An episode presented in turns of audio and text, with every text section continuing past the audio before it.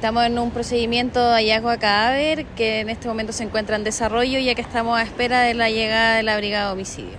Nosotros recibimos un llamado desde Senco, de Carabineros. Es un hallazgo de un cuerpo de sexo masculino.